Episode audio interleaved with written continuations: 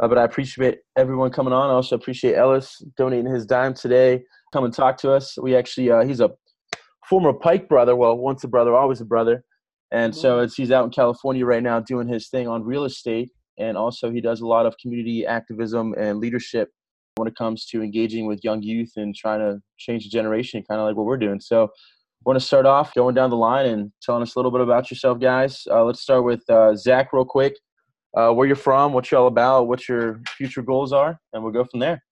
Hey, yeah, Zach, do that, man. And then, as kind of also what you're working on, also hit me up with uh, or tell me like what you think your superpower is. Like, and I don't mean like I, I, wish I could fly. Like, like what do you think you're actually really good at? Kind of what do you think you're best at in regards to just anything? You know, it could be relationships, it could be I'm an influencer, I like numbers, whatever. So give me that as well when you when you talk about yourself.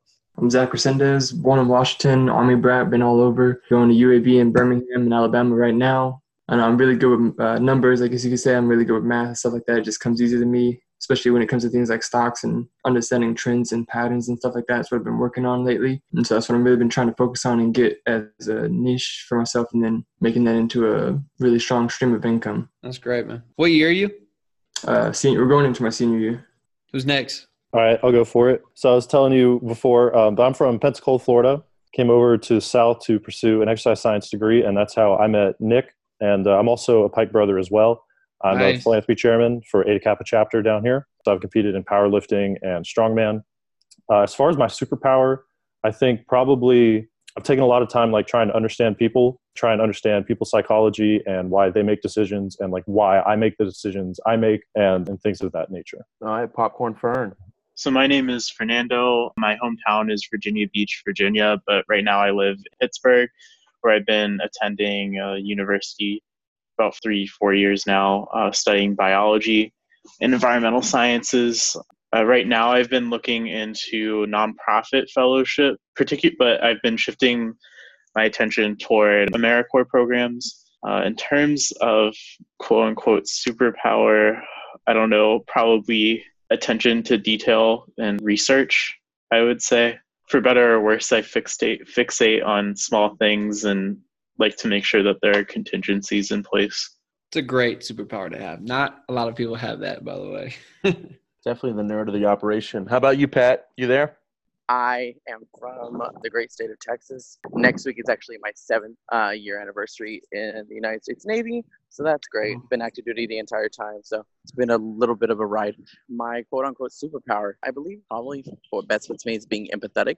I can connect with people on a certain level by just like trying to instill empathy into, into everybody, not necessarily like trying to push my views or their views onto myself, but just like being able to connect with somebody and put your views aside and just kind of understand people on a certain level. That's great. All right, I guess that leaves me. All right. Well, my name is Nicholas Huey, originally from a small town outside of Pittsburgh, Pennsylvania. Decided to travel down south where I go to school with uh, Malcolm currently at the University of South Alabama studying finance. Goals and ambitions of becoming either a lawyer or an intel officer in the U.S. Army. Uh, my superpower, I'd have to say, is resilience. Uh, that's one thing, a characteristic that I believe has been uh, beat into me uh, throughout the years through many trials and error. But I think that the power to always persevere no matter what the obstacle is and always find an answer. Love it, man. I love it. Those are great. So let me ask you guys this before I jump in and tell you a little bit about myself. And we don't necessarily have to go around the squad here, but as graduates or guys that are about to graduate, you know, kind of entering into the next season or phase of life. I mean, what are what are some of your biggest problems or just things that you're kind of beginning to ask questions about in this next season or next phase? If you bring on a guy like this, uh, what are some things that right now you you you want to hear more about? I'm I'm just curious to kind of hear from you guys. Like, what are some issues you're facing right now that you're really looking for answers for? Yeah, I guess I'll start it off and then we'll go to the next guy. But I think a common thing for a lot of people my age, I mean, all of our ages that are about to age out of school or whatever, continue on to the next life, is what we do next. I think that's a big question. Obviously, with you know student loan debt or even just like graduating, that's not even guaranteeing you a job. A lot of kids don't realize that till their senior year, and they're like, "Oh, well, what do I do? You know, I don't have a job. I don't have a place to live. Like, what's next?" So I, I guess that's for me a big struggle, but I feel like that's a big struggle for a lot of people coming right out of college. Yeah, so I guess kind of springboarding off of that, kind of facing the same thing, but like on two separate alleys because of the with the uh, one path with the military and trying to figure out what exactly I'm trying to branch between aviation or finance or whatever I can try to stick with or that actually makes the most sense. And then what I'm going to do outside of the military when it comes to a job, where I'm going to be living, if I'm going to have to travel because of the military or because of building businesses outside of the military, things like that. Just figuring out where to focus my energy and how to divvy it up so I don't get torn apart by everything. Yeah, that's good. Anybody else? Aaron, I know you got a question. Uh, I mean, I guess kind of my dilemma relates to my issue of coming up with something right now, in that sometimes uh, the most difficult thing is making a decision when there are so many options available, especially when you have a plan, but it doesn't go the way that you intend or expect it to. Kind of on the end of what Zachary was just saying, kind of when you have so many choices, it's difficult to come to a decision that you can feel Hmm. comfortable with at the end of the day uh, in terms of not having regrets sometimes. Mm. But something else that I've been uh, thinking about a lot was kind of finances beyond uh, university. So I've been doing a lot of research on different means of investment right now. So finances on just how to make money. I mean, even enough just to be comfortable in terms of like passive income is what I've been trying Okay. to look at a lot lately. Cool. We could definitely talk about that. That's good. yeah. Nicholas, give me a recap of what you said again. Yeah, for sure. So it's really along the lines of like what's next, and so I, I think it kind of ties along with everyone else, like whether it be finance, you know, job security. A lot of people ask the question when they graduate is like, well, I just spent four years of my life preparing for what, Hmm. and so really trying to figure out what that what is. Yeah, that's good, man. It's really good. Costco, man, you got anything? Can you hear me? Yeah. Okay, so uh, basically along the same lines of what everybody else was saying, figuring out what's the next step when you have so many options, especially when no one's like it's uncharted territory on where you want to go. Not have being able to have that kind of feedback on. I mean, you can hear everyone's life stories day in and day out, but if they haven't walked the same path that you want to uh, walk into, then it's really hard to judge where you should go next in life. Kind of the same along the lines someone just said they went to four years of college and then figured out, or their question was, where do I what do I do next and what was it all for? The last seven years, I mean, I've been told what to do every day. So it's kind of like, do I want to keep that going? It, it offers stability and like financial stability, obviously, but is it what I want to do in the long run? So I think this just the same questions that I think everyone around this age has, but I'd rather ask that question now to myself than ask it five years along the, uh, down the line. I can tell I'm in a I'm in a, a, a like-minded group here that all of you guys feel and this is a really good sign, right? So nobody's over 21, right? Yeah, Oh, everybody's over 21. Anybody, how, who's the oldest in the group? I think it's Pat. Pat, how old are you? 25. Okay, 25. Cool. So 25 and under. This is this is this is me too, man. This is how I feel. But like, I want I want to give you guys some some confidence here. All of the movers and shakers in the world, all the really successful guys, they always feel like they're behind, right? Like they always feel like I'm missing out on something, or I got like I, I got to take the next step, which just shows that you have ambition and drive for life. But I want to just kind of give you guys some assurance here. Like you are 45 steps ahead of every other to 20 to 25 year old person on the planet.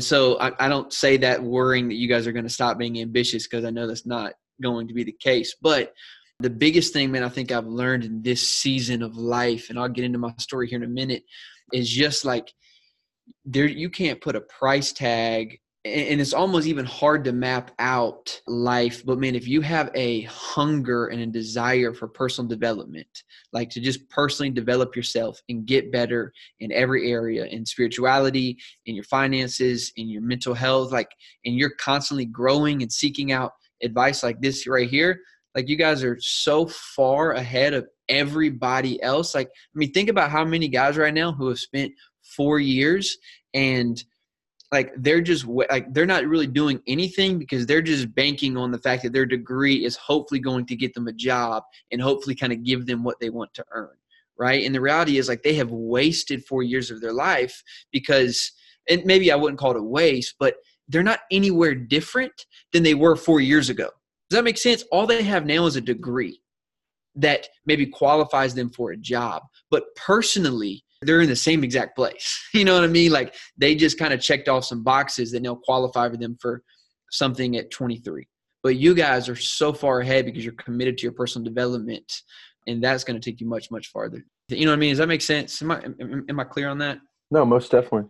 So I'm originally from South Carolina, so I'm an East Coast boy myself, born and raised, but moved out to San Diego, California, January 2nd of 2014. Uh, right out of college, we started a ministry here at San Diego State. It's a Christian ministry, really a kind of nonprofit uh, our focus is to really raise up Christian leaders, uh, really helping young guys and girls begin to form a foundation of faith and really trying to figure out how does that influence all areas of our lives. You know, how do we really become the best leaders as possible? Funny thing is, oh man, uh, San Diego State, not sure if you looked it up lately in the news, but it's voted like top party school in the nation. Uh, so not like a ton of folks really looking to jump on the bandwagon of a Christian ministry when I came out here. But what that did is like I, and, I, am kind of trying to thought through this my story in light of what you guys are going through. But what i had to do because of that you know imagine here's a southern boy. I can tell you a funny story. You know I work with fraternity guys of course and one of these fraternity guys really early on when i was here you know back on the east coast you still wear like pleated shorts.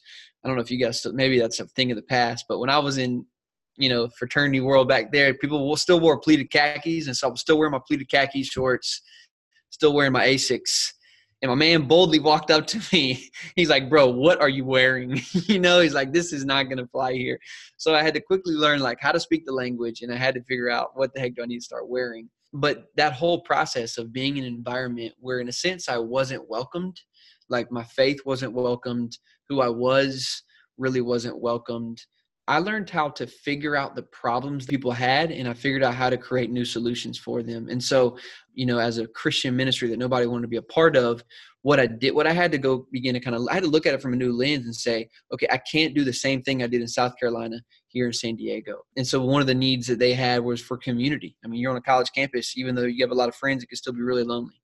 Right. And so they, they were looking for community they were they, they needed a bigger purpose in their life. I mean i've talked to so many guys. I've been here for i've been here now six years but i remember like the first two three years of being in ministry or being out here at san diego state and i kind of formed a lot of relationships with guys by about their third semester. They would i wouldn't have to ask them any questions. They would approach me and just tell me because they knew that i was some type of spiritual mentor. Hey man i just want to let you know i'm, I'm kind of done with the partying scene. I'm not really sure what's next but i just want something else and so it, I quickly realized there's a need for purpose. There's a need for something more. And I really do believe that our faith, our Christian faith, really solves a lot of those problems. And so the thing I want to point out from that part of my story is that if you want to be successful, figure out the problems that people have around you, right? And the bigger the problems that you can solve, the more successful you're going to be. Like that's as simple as I can put it. The bigger problems that you're able to solve for the more people, the more successful you're going to be in life. So get really good at listening to people. I mean, one of you guys, I think it was you, Pat, who said empathy. That's an awesome superpower.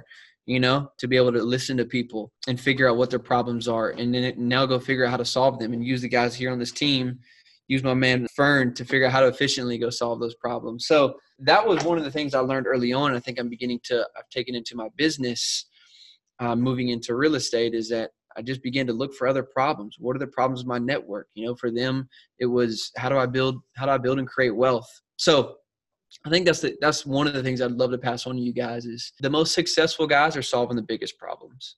Any questions around that? Any thoughts from you? How how maybe how you've seen that in your own life? For sure. I got a quick question, kind of a double question, but how do you build those bonds? I mean, obviously you said that's something that takes, you know, time, nurturing, kind of mm-hmm. cultivating that relationship and obviously as an older guy whereas in like you know someone your own age for them to confide in you is a little more um, personal per se mm-hmm. because a lot of us especially as you know young men we have that toxic masculinity that kind of stops us from reaching out to one of our boys and be like hey man like i got some problems in my life like can you help? It's crazy how powerful the question is hey man how are you? And then just be quiet.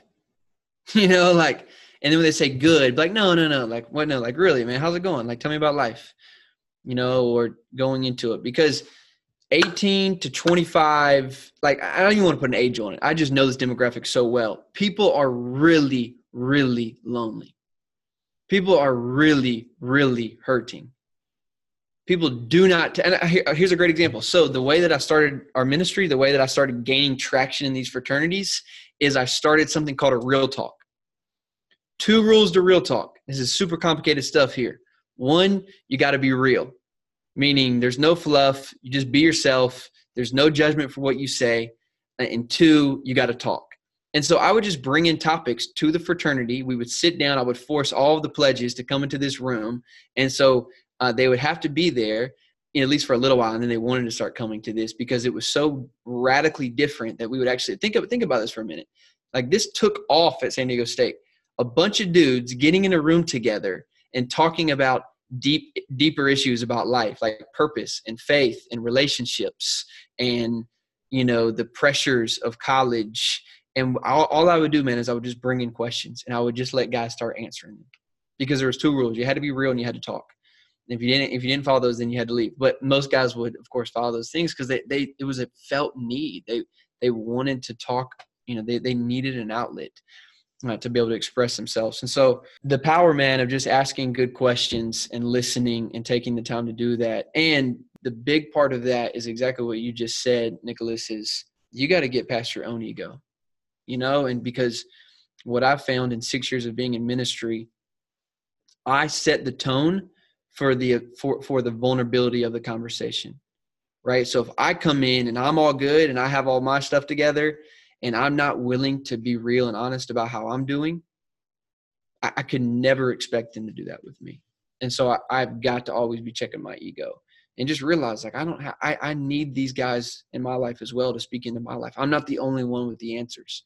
So I think it's always checking your ego uh, and just and not being scared of the the, the tough looking guys, man, because they always cry the hardest. So Amen. So I guess the follow up question to that real quick is you know when you're having these conversations with friends or family or whatever it can often be you talk about ego and it's one thing that um, pat said was you know until someone's walked a mile in your shoes they really you can't really relate in that sense. So you know someone can come to me about you know personal problems relationship problems but all the only advice i can give is what i've personally experienced but that might not work for them or that might not be what they need so do you feel that um, I mean, what do you do in that case? But also, do you feel that maybe more group dialogue is better because then there's multiple people working on a problem, not just one on one? Yeah, I mean, I, uh, no, I think you're right on. I think that's really wise to to realize you don't have all the answers. But again, man, a lot of my job, like, and I would say just as as a as a pastor or as a counselor, as a friend, as a husband, this is really important. As you guys, but like you don't always need to have all the answers right? Like the the point is not to have all the answers. The point is just to to be there and to listen. And then when they're ready either provide the answer if you have it or point to someone who might right? And i mean as a christian like i don't i definitely don't possess all the answers. Like i am as broken and as messed up and probably more sinful than anyone i meet with on a daily basis. So i, I definitely don't have the answer for them. I just point them to somebody who does right? Namely God in my case. And so, but at, but at the very beginning, like I normally don't even do that. I'm just I'm just walking in, listening, hearing, trying to just kind of hear where they are. So that would be is that I don't I don't know if that's helpful, but I think what you said is that the group thing is um, being a part of a network like this or a group of buddies like this. Yeah, man, definitely. You're always more powerful in a community. You know, like our, our ministry would not be nearly as effective if it was just the ministry of Ellis Hammond. You know, like it that would be so boring. You know, like I would be the only one that could provide help. No, we, what we do, we've created an environment at San Diego State. We've created a community of guys and girls that can come together and speak life into one another. That's way more powerful than one. I love that. I, I mean, even what you guys are doing right here, bringing bringing me on, you know, or bringing other people on. I mean, that's so powerful because you realize, hey, even though you guys are probably you know really smart and really driven and have a ton of answers for each other you don't have it all. You need to bring other people in. So i want to talk about a little bit kind of getting into how i got into real estate and it goes back to that solving problems. We started creating problems in our ministry meaning we started growing we needed more funding. There were just younger guys that we wanted to bring on to expand what what we were doing. The problem was man we needed more funding. We needed to figure out ways we could create wealth. The problem or the issue that i had was i had no idea how to do that I was a business administration major in college. but they don't really teach you how to make money. you know, like no one no one really teaches you that in school. And so when I when I got to a place in life that I had to figure out, well, how do I begin to to make to really build wealth and create income? You know, the only thing in college they really teach is go get a job. Well, I had a job, which is the ministry or nonprofit that I work for, and it wasn't able to provide what I needed. You know, and so I had to actually go figure out, well, how do I actually go create wealth? And so that's how we got into real estate. My wife and I purchased a duplex uh, early on, and that was really the diving board for uh, our journey into real estate. Uh, how, how many of you guys kind of know what an FHA loan is? Kinda. So, knowing what markets you guys are all in, you guys 100% should know what an FHA loan is, and you should be looking at how to get it in the next 12 months right? And then you should be looking to buy your first duplex, triplex, or fourplex in the next 15 to 16 months. Like, there's no reason you shouldn't be doing that because it doesn't cost that much to go buy a house in Virginia. I mean, seriously, like you could own it, you could own two to four units for 10 to 15 grand. And you could be owning a real estate that or a piece of real estate that is appreciating and somebody else is paying off your mortgage and you have zero dollars coming out of your pocket each month and you have 10 or 15K total into the project. You can do that through an FHA loan. You know, there's better financing for first time home buyers and people who actually live into the, like who live or move into the property. So that's what my wife and I did. We bought a duplex here in San Diego. We lived in one unit. We rented out the other unit. We flipped one of the units while we were living in it.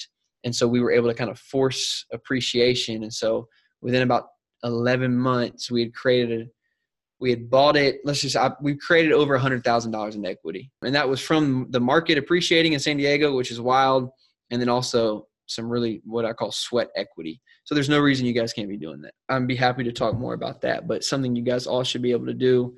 Uh, you could do while you're in college, uh, or do it right out of college. Is start looking at investment properties, uh, buy units, buy units, buy units, and so. But I just learned early on that I wanted to be able to scale that, and buying a duplex at a time was a lot of work. And remember, going back to the thing like so the bigger problems that you solve, the more successful you're going to be. Well, buying a duplex was like a, I was only really solving like a really small problem, which was just for me and my wife. How do we create income, or how do we find a place to live for free? That was only solving a really small problem, and I realized there was a lot of people who wanted to be in real estate. There's a lot of people who want passive income. I think you know we were talking about that earlier and so I just quickly realized, hey, there's a way to be able to scale this, and it's through commercial real estate. And so my background is in fundraising, and I'm gonna make this really short. But commercial real estate, the reason I like larger, when I say commercial, we're focused on buying apartment complexes now. So 50 units or more apartment complexes. What's cool about that is that you really put together a team to go buy apartment complexes. And there's really two sides of the team. On one side of the team are your experts or your sponsors which are the people who find the deal, who put the deal together, who figure out the funding, who qualify for the loan, you know, who manage the deal. Uh, and then on the other hand, essentially is the people with the money. And so if you can put the people with the money and the experts together, you can go take down larger assets. And that's essentially my business model is I help go find the money and I go find the experts and we bring those things together. That's called a syndication. And so I've taken my skills in fundraising and capital formation and relationships, which is my superpower. So that's why I asked you guys that because the more you begin to figure out what your superpower is, and you begin begin to figure out what are the big problems that I'm facing on, or that I see other people facing on a day to day basis, and you can figure out how to combine those things, you're going to be really successful because you're really good at your superpower. It's what you do, and people are always looking for solutions to the problems. And by joining those things, man, you can that's how you create success for yourself alongside of investing in real estate. Uh, so, questions on that? Zach, go ahead. I just kind of I was curious about that because I had actually gone to a um, uh, real estate workshop with my father last year, and uh, the guy was actually talking about working towards more commercialization. I was wondering if you were doing that because of any sort of fear of like the market uh, for housing crashing again, and like because when that happens, of course, people are going to get out of houses and go towards commercial properties, or is there some other reason you were pushing towards yeah, that? Hundred percent. It's a great question.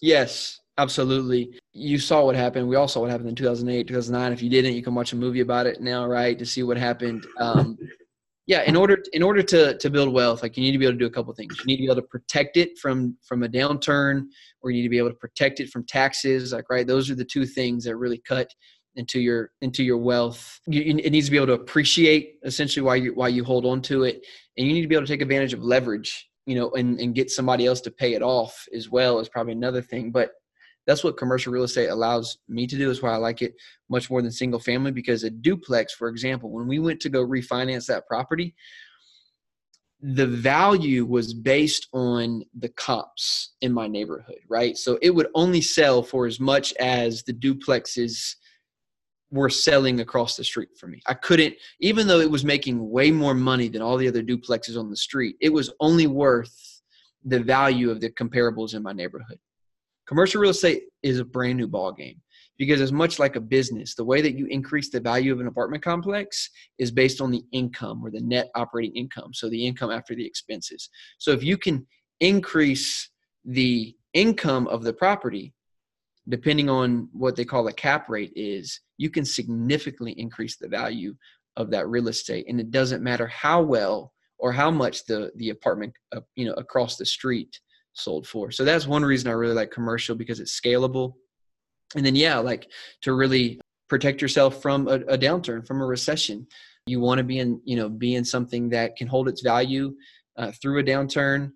Uh, and that when things get hard, you want to be in a place that people still need. So affordable housing is one of those things. So we look at apartment complexes that uh, what I call a recession resistant that are going to have tenants in them regardless of what the economy is doing. So that's not every apartment complex, right? Like there are plenty of apartment complexes that, you know, mostly like luxury stuff that may take a hit when when the downturn comes. It'll be really interesting to to see what happens in the next kind of kind of dip. But yes, because you think about it this, if you own a duplex and you have one person move out, what's your what's your vacancy now?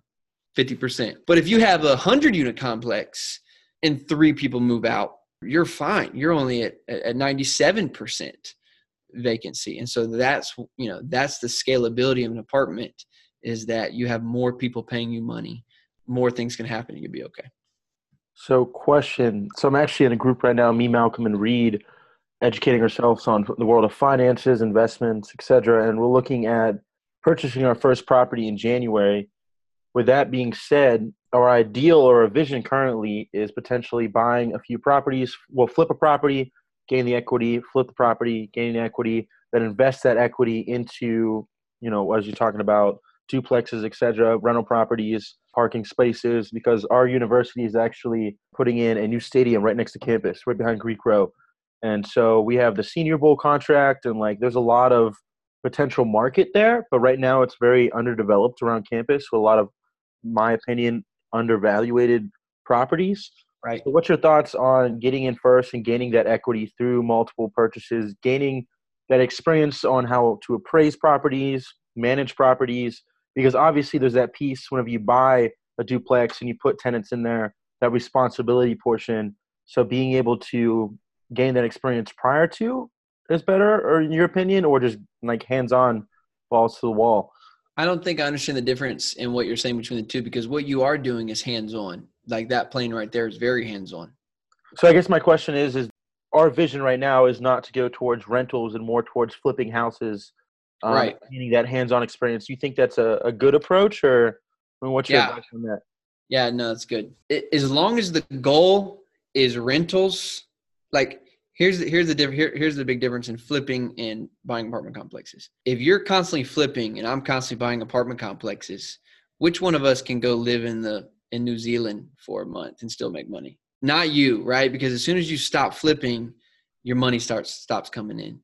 So I think it's a great strategy to be flipping houses as long as you're in the right market, as long as you understand, you know, as long as you understand the financing and that uh, there's some uh, either you you're confident you're going to be able to get out of this in a timely manner, or if something does happen to the economy, you can put a tenant in there and you're not forced to sell right away, right? Like you want to make sure you have some insurance on on the back end of that property. Like if if I don't if I can't execute my business plan in 6 months, what happens? Right? Like that's really important. But I think it's a great strategy to begin to build equity, to build cash so that you can start putting that into passive vehicles like apartment complexes. Yeah, I mean, you know, you either got to go make the money or you know you got to go find the money. And so if if you rather put your own money in there, that's great. I mean, the other thing, dude, is if you guys are really good at finding deals um, or really good on the internet or whatever, like you can go find apartment complexes and get into apartment complexes that way. Uh, there are plenty of ways to partner with other sponsors or syndicators by just essentially becoming a, a good deal finder, boots on the ground deal finder. So there are a lot of ways to get into apartment buildings instead of just buying them with your own cash. Uh, but I think your strategy is great. Sounds good. But you guys got a team right here, man. You guys, you know, there's a lot of resources and resourcefulness on this phone call. You got a numbers guy, you got a, a empathy guy. You know, you I mean, a lot of hustlers here that you know problem solvers. So I imagine y'all could figure something out. If this if this, I mean, this would be a fun exercise. Like, let's give each other three days to come up with a way to make 20k. Like, I figure, I figure, I think we could probably figure it out. Like, there's there's a there's a lot of good minds on this phone call right here. So, challenge accepted. other other questions, guys. I mean, I, I got some other things we could talk about, but I would just love to hear. I mean, kind of those. You've heard my background. You've heard my story. So you deal in primarily or exclusively um, real estate investment. Mm-hmm. Just, okay, because I was going to ask um, if there was anything else that you dealt with. That was really my question that I had in mind immediately. In regards to what? What do you mean? Investment. Uh, yeah. I mean, I'm I'm personally no. What what my focus is is helping people diversify into real estate and passive income through real estate investing. I could give you some other things I'm studying about, like infinite banking concept is something really interesting. Using life insurance policies to to store wealth and not using a traditional bank or mutual funds, for example. That's something I'm kind of learning and trying to implement to my own personal portfolio. But as far as building wealth, I am 100% in on real estate.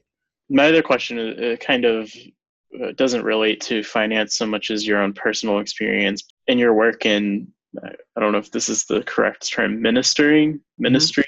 Mm-hmm. Yeah. Um, I, am sure you've come. A, have you come across the term of religious pluralism? Yes. I was curious if you, the group that you were associated with, do you do any kind of activities in that regard with other religious groups or non-religious groups? I guess I should say, like um, community building. I guess. I'm not sure if I understand your question completely because religious plural, pluralism can sometimes have a most often has a negative connotation, but the end of your question actually sounded really positive. So let me answer it, and maybe let's let's see if we're on the right page. Yes, I do. We do a lot of things with communities around San Diego State. We have a uh, an African American young man on staff with us, and he was heavily involved with the African Student Union here on campus, and so we do a ton of collaboration with them, really helping their leaders with I don't know all kind of different topics you know, our, I mean, our niche is spiritual formation. You know, that's what we're really good at, and that's what we're able to provide the most value to. So that's where we look to provide value at. And if they're looking for other resources, we can certainly do that. But, but also, man, we we feel that we're stewards of our campus, and so you know, a lot of our staff just provides counseling to a lot of students, and that isn't necessarily religious or Christian counseling. It's just we're present on the campus. And so back last semester, they had I, I don't want to call an attack, but definitely some kind of malicious activities around the minority organizations here on campus. And so our ministry stepped in and did a lot to just show support and help them on that. So uh, for sure, we definitely do a lot like that. Was that is that kind of in line with your question? Yeah, I found it interesting that because um, in my experience, at least, uh, religious pluralism is just like the notion of like coexistence of mm-hmm. different ideologies. To me, have you heard of Eboo Patel? before. He helped found the Interfaith Youth Core, which is focused around the idea of religious pluralism. So I found I found it interesting that you've you've come across circles that view it negative connotations, though I could see how some groups might come to that. That answered my question though. What was his name? I'll look him up. Eboo Patel. So Nick Reed and I, we've been reading a book called The 5 a.m. Club, and so I want to ask, you know, what is your morning routine? You know, what do you do That's to start the day and question, kind of man. Yes. vitalize yourself? Do you get up at 5 a.m.? Uh, I'm I'm slowly creeping there. It's kind of I've been I, I started at seven. I'm you know, I'm getting to like 5:45, 5:30 right now. Dude, that's that's great. I stay up too late for yeah. for for that Honestly, right now? Um, that's a great question. You should always. I, I love that question. I ask everybody that same question. So interesting though. When I got married, I didn't get out of bed till eight a.m. Like I, I was not a morning person. My wife was up six a.m. You know, she had her quiet time, coffee, and I would crawl out of bed around eight. But and this is one of the next things I wanted to get into if we had time. Probably the biggest thing for me in, in really moving into this field and, and able to accomplish be successful in this was was I had to have a mindset shift. Like my mindset really had to change. And part of that was my mornings and really seeing how valuable my mornings are and getting off to a good start and really creating a foundation for my day, a positive mindset, really being you know, in line with God and with myself, really making sure my values and my goals were in task. And so, yeah, I'm up at 5:15, and then I put on, you know, my my walking shoes, or no, I just got actually go on my bedroom slippers, and I put in my headphones, and I take like a probably like a five minute. Because here's the thing, I never, not one time has it happened to me yet. Have I woke up thinking, "Oh man, I'm so glad to get out of bed this morning"? Like I am not. I'm still not a morning person. Like this is at least a year you know? So like Mhm. I, there's not one morning where i've thought oh man 515 this is great you know? I'm so glad to be up. Like it is always the next thought is oh, should i just go back to bed this Yeah. morning? Right? So uh just know man it, it doesn't get easier. But what does get easier is like i've subconsciously trained myself to tell myself long enough no stay up stay up stay up. And so i brush my teeth is the first thing that i do uh, and then i put on you know some pants or whatever. I put in my headphones and I, I walk outside and i just take like a really a really quick stroll. And uh, anybody y'all fans of eric thomas? Do you know who that is? Thomas. Eric thomas is like a motivational speaker. They call him the hip-hop preacher. And he i mean he he gets after it man. So he's got a song. It's like a it's like a sound bite but they put a song behind it. It's called i grind. Uh, and so he's like, Monday, I grind. Tuesday, I grind. You know, he goes every day. So it takes me like five minutes, and I put that song. It's the song's only like three or four minutes. And by the time I walk back down the street and walk back to my place, and that song's playing, like I'm, you know what I mean? Like I'm like, let's go. Yeah. Pumped up. So I'm juiced by then, and uh, then I just come back and I read something inspiring, which is normally my Bible. I do my affirmations, so I write. I have two things I write down every morning. Uh, one, I say I'm a child of God, uh, and I'm, you know, so this kind of secures me in my identity. I know who I am. I'm a child of God. I'm designed for impact. Essentially, I kind of remind myself of my identity and uh, really the power that I have because of because of my faith in Christ and then I kind of go to my real estate goals is hey this I'm an expert and I'm just kind of affirming myself on again who I am um, and my job is I'm an expert real estate formation specialist and my goal and whatever my income goal is I'm already kind of writing that so that I can just begin to tell myself hey this is the type of person I am I am a real estate expert I am a capital formation specialist and I am uh, making this much money or I have the goal to make this much money by the end of the year. And so I just kind of affirm myself in those things. And then by then I'm drinking a cup of coffee, if not two. Uh, if I have a if I have some thank you letters to write, like I always have a stack of thank you cards on my desk. If I want to write to somebody, would be normally the time that I would do that. That's been a great routine I've picked up. And then what I've been doing, the reason I started getting up an hour earlier because I used to get up at six, but I get up at five fifteen now, is I watch about 45 minutes to an hour of uh, Billy Gene marketing course, which is a social media marketing. And for me, that's like business development. That's an area that I really want to grow in order to take my business to the next level. So I've added that to my routine just because that's something I want to learn about and don't have time throughout the rest of my day to be able to do that. So I'm getting up early just to study something that I wouldn't get to study throughout the day. So, you know, I'm just committed to developing myself. And so that's the only time to be able to do it is early in the morning. So Yeah. that's my routine. No, that's that's awesome. And um, and kind of you you had mentioned making a, a shift in your mindset, and so you talking about your your spirituality. You know, you know what are what are some of the things that you do that have that have helped you kind of you know either in the changing of that mindset or you know however Yeah. you want to describe it. Honestly man like if, if you change your thinking you'll change your life. Like i really believe that. Uh, Yeah, if- absolutely. you change, if you change your thinking you'll, you'll change your life. I mean eric i get that from eric thomas. That's not an original quote from ellis Hammond, even though i wish it was. I, I just think i'm such a strong believer in that because what i had to do again i had zero idea how to go build wealth right? I did not know. And so i had to go put myself around people who could teach me. And early on dude that was really uncomfortable for me because i was listening to people talk about money in a way that and I should say this one of the reasons I think I went into ministry and into the nonprofit sector is because I really didn't want to go make money. My parents got divorced at 10, and for the next eight to nine years, I just watched money really, really, really have a uh, just kind of drive a wedge between my parents and their relationship get farther yeah. and farther and farther. I saw what money did to my dad. He just, you know, he retired at 40 and was never happy until he died at 55. And so I just was like, I, I don't really want to make money. Like I, it, it, clearly it's not going to bring me any any more happiness. And so but, but then i got to a place where i needed money right? It was like oh crap we actually do need to create wealth. So i had to go put myself around people or uh, start reading books or listening to podcasts and so it was re- honestly it was really uncomfortable but it was really challenging. It, it really helped me change my mindset on some things because i had been believing something for so long about money is bad money is bad money is bad. So now start thinking no money is good and actually gives you power to be able to create impact for other people. That was what I had to retrain myself to do.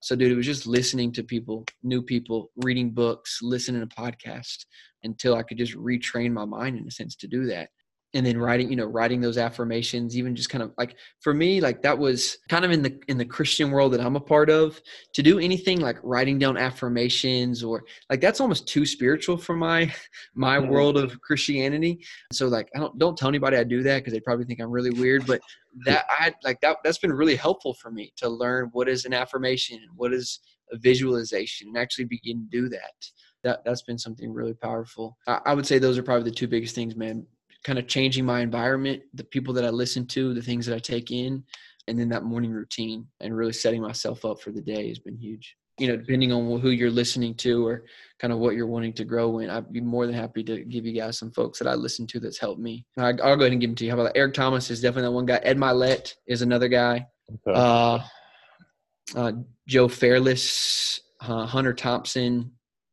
Those are those last two guys are real estate guys. Joe Thompson, Joe Fairless, Hunter Thompson.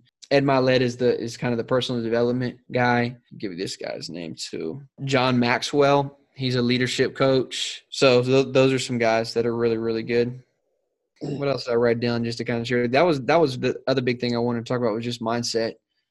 Uh, yeah, man, I, I had a dream and I started implementing kind of daily habits towards that dream. I wanted to figure out how to create wealth, and I did whatever it took to to figure out how to do that. I think habits are way more important than goals. I think I'm learning that. If you create daily habits towards success, you're going to crush everybody else who has goals of success. Do you have any kind of particular like news source or publication that you generally review to stay up to date on the real estate market? Yes, most of that comes from attending conferences for me or listening to podcasts. I listen to a lot of podcasts. That Hunter Thompson podcast is very educational. Uh, he interviews all types of different guys. His podcast called Cash Flow Connections, and he'll he has a lot of interesting guys come on. So that would be a great resource for you. You know, but like a lot of these big brokerages post or create, uh, like Marcus Millichap does an annual and quarterly report. You can read about CBRE post something like that. Uh, but most of the information for me comes from podcasts because you know a lot of these guys I follow or I'm connected with they'll be they're able to bring on these these gurus who have studied the market for decades. And for me can I'm, I'm much much rather listen than than sit down and read. So that's why I like the podcast thing but there are tons of reports for something like that. Yeah. So to kind of piggyback off that question uh, and kind of steering towards a different type of equity uh, what's your thoughts on social equity I mean, it's something you talked about previously with, you know, creating a team to be able to go into bigger ventures, whether it be commercial real estate. I know I follow your LinkedIn account and you do one heck of a job reaching out to your community. So, what's your thoughts on engaging with people that you know currently, building up those relationships and that rapport, but also reaching out to people that you may not have that rapport with just yet, but look forward to? Yeah, that's a great question, man. Um, yeah, I mean, I've literally uh I mean, my my business doesn't thrive right unless I'm able to generate new leads and new contacts, and so I've I've, I've hopefully given you a lot of gold nuggets. But here's another one that I've learned: start building your network before you need it. I mean, it's as simple as that and I'll give you guys a great free resource that I'll actually continue a link to and get signed up. One of my buddy Adam Carswell, he is providing a free LinkedIn training for college students coming up in know, next week or something like that. So I'll, I'll send you guys that link. I would highly recommend taking that course. I think it's free. It's like one day, a couple hours, and he'll just he he's a you can follow him. His name's Adam Adam Carswell. He also, interesting enough, has a podcast called Dream Chasers. He spells it like D R E A M, but his podcast is also called Dream Chasers. He'd be a great guy to get on here and just talk about LinkedIn, or you could do a private thing with him if you're looking to do this again. Nicholas, that he'd be a great guy. I'd love to recommend. He, he'd he'd crush it. Yeah, most definitely. I'll definitely hit him up on LinkedIn and see if he'd be interested.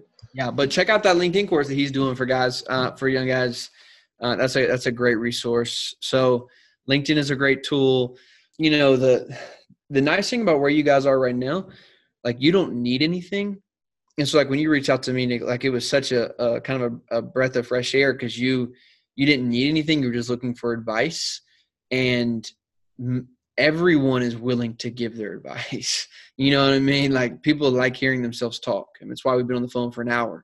You know, because here I am just talking, and so um, most people are willing to do that, especially successful people, because they nobody got successful on their own. You know, like everybody had somebody who gave them something, and so probably one of the best tips I've been given by my coach is if you ask for money, you'll get advice, but if you ask for advice, you'll get money. And so, you know, one of the best ways to just kind of start building your network is find successful people and ask them for advice. And so even this morning, like Adam, same guy introduced me to this guy named MC Laubscher. He's a podcast host, uh, hosts the show Cashflow Ninja. He's got a huge network. I mean, the guy's really successful. He's got a really huge following, over 3,000 subscribers on his YouTube channel. And I was just like, hey, man, I'm starting this podcast up in a couple weeks, looking to get some guests like yourself. I kind of gave him the idea and uh, I was I was just asking for his advice on the show. I was like, hey, I was like, man, I'd love to have you on there if you'd be willing, but what I really want to do is kind of get your advice. You know, give me some. He's like, and first thing he's like, dude, I'd love to be on your show, and here's my advice. I love that, and that's one thing I've been doing since I've been out here in Vegas. I've actually had the privilege of meeting with a member of the Golden Knights executive team, and this week we also have a meeting with the Raiders executive team. So I, know, I think it's very interesting. I, I, definitely agree with one thing you said. Uh, with, with a lot of things, almost yeah, everything. Only one thing that's okay. Yeah, yeah. But one thing you talked about is gain that network, and I've often found that when you come and approach people, especially successful people, with um, less of a transactional request, but more of a like, hey, like, I admire you. Now, I don't want anything from you, but for you to tell me how you did it.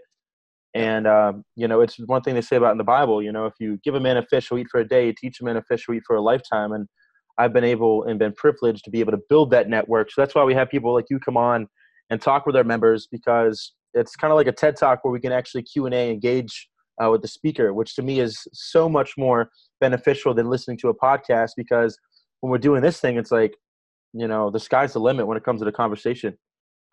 Yeah, and I mean, even like the the the powerful thing about this, man, like you bringing me on, is hey, I've, I just introduced you to somebody else who I think is going to really add value to to your life and really be able to. Adam is a master connector, right? So like, you, you'll bring Adam on, and you guys tell him what you're doing, he'll like be able to connect you to like two or three people individually. You know, I mean, he's just so good at that, and so the the most powerful thing about doing stuff like this is like now you have access to my network. So whenever you need, just reach out to me. I'll introduce you to somebody you know and so the same thing the more people you kind of bring on and and again they feel they feel privileged because you ask them for advice and then you go actually take them up on that advice then you get access to their networks i mean that's why man i pay to get around some of these big guys like hunter thompson the guy on that podcast i pay to be part of his mentorship program why because i want to be part of his network you know like uh, I mean, I was just on a podcast the other day because he introduced me to somebody, and I had three phone calls of investors. Hey, can I invest in your next deal? I heard you on that podcast. It was awesome. That was worth the price of admission right there. Most definitely. And so, I guess my question is: we talk about, you know, obviously there's different types of equity. You know, social equity, personal equity, financial equity. So, with that being said, which one do you think holds more weight, financial or social? I mean, obviously they they're on their own caliber but I think that uh, the the one quote you said that you know if you ask a man for money, he'll give advice. And you ask him for advice, he'll give money. I think that I believe in the quote personally that if you're surrounded by good people, you never be broke a day in your life. So, what's your thoughts on um, either or? It's a great question. I've been poor for the last six years, and the reason I've been able to be poor is because I know people with money. put it that way. And so, uh, but but I, I had something that they didn't have. I had a dream and a vision to impact young people's lives, and so they were willing to be a part of that, right? And so that was able how I was able to feed myself and my family. And so I do. I definitely think your network, your social equity, or whatever you want to call it, is for sure the thing that I would be investing in the most right now as a, as a young person. And those, you know, people with that, you know, now that you and when you get that network, be asking them how they got there. That would be stupid to know all these people and not know how they how they actually got their wealth. But for sure, man, I mean, there's no question about it. Your your network is your net worth. There's no there's definitely no question about that. I love that. And so to kind of summarize, we have um, a question that we ask all our guests, and Pat actually wanted me to ask it right before he left. He had to drop his phone off at the airport, so he apologized for missing out obviously our podcast and our whole concept of dream chasers is identifying that our adversity uh, and our challenges in life create our success. And with that being said obviously you know you just touched upon a little more personal uh, route of the things you've been doing with your life. So what are some things you know that really led you to the point where you are today? Why did you travel to california? What made you want to get into real estate? What made you want to get financially free and actually build a legacy not just for yourself but for your family and have that sense of security there had to be something. And uh, with that being said, that you know, that open dialogue allows us to understand you better, but also allows our audience to understand that hey, everything's sure. gonna be okay. Put your nose to the brimstone, get it done. Sure. For me, man, like I, have always just wanted to be, be a part of something bigger than myself.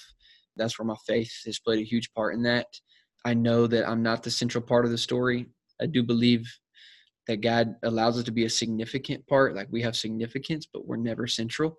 I think that's probably the one truth that can change anybody's life is that a lot of our problems are, are revolved around because we think we're the centerpiece and you're not, but you are incredibly significant. And I think that's something that people maybe go too far, you know, they have this religious experience and they don't see themselves as of much value at all, but you're incredibly valuable and you have incredible significance in this life. And so that's the starting point for me. Realizing that in college, I actually didn't become a Christian until I was 19. Uh, so that part of my story was huge just just beginning to realize there's a bigger purpose to live for than just yourself than just money. And, and we're most happy actually when we're living a life of impact. Like that's a spiritual truth that's a psychological truth that's actually a proven truth now by science where you know there's more happiness found in service to others. It's just kind of crazy how god's designed our brains. But yeah man i, I mean you know and, and kind of going into ministry because i talked about my family and then having to get to a point in life in the ministry where I realized I'm seeing a problem. Like, we do not have the funding. I do not want to live my life not knowing how to go get it, right? And how to go build it. And so, having a growth mindset and a dream and a vision and a, a will to say, I'm going to go figure this out at all cost, you know, and that's essentially kind of the path that I've been on, which has led me to really where I am now still on that path. Definitely have not accomplished what I've set out to accomplish by any means. Not that I even know all the answers yet, but I am definitely a lot farther than uh, where I was. And um, so I got started. I took action, you know, uh, and and that that's I'm, I'm so thankful for that. And, and and God's given me my health and my my mind and a beautiful wife to support me and friends. And so we're really thankful for all that. I love it. And so we appreciate you coming on, Ellis. Honestly, I reach out to people that I believe are dream chasers by definition, but also by practice. Mm-hmm. And, you know, it's not just a brand to us, it's not just something you put on a t shirt, it's actually a lifestyle. And I lived it for three years before I had the courage to reach out and invite other people on. But then also, I did it for a year before I actually had the courage to reach out and invite people like you on. So I appreciate you coming on, man. Uh, we definitely it, look forward to following your journey. I'll make sure to give everyone your contact information and uh, if there's anything else that you have uh, questions for us, shoot. Man, no, seriously, you guys anything? I'm on LinkedIn. That's probably the best way to, to contact me. My website is ellishammond.com. You can find some more real estate information there. Heck yeah. I love it, man. Well, safe travels. I'll see you around. Keep it up and Godspeed. Enjoyed it, guys. Appreciate you.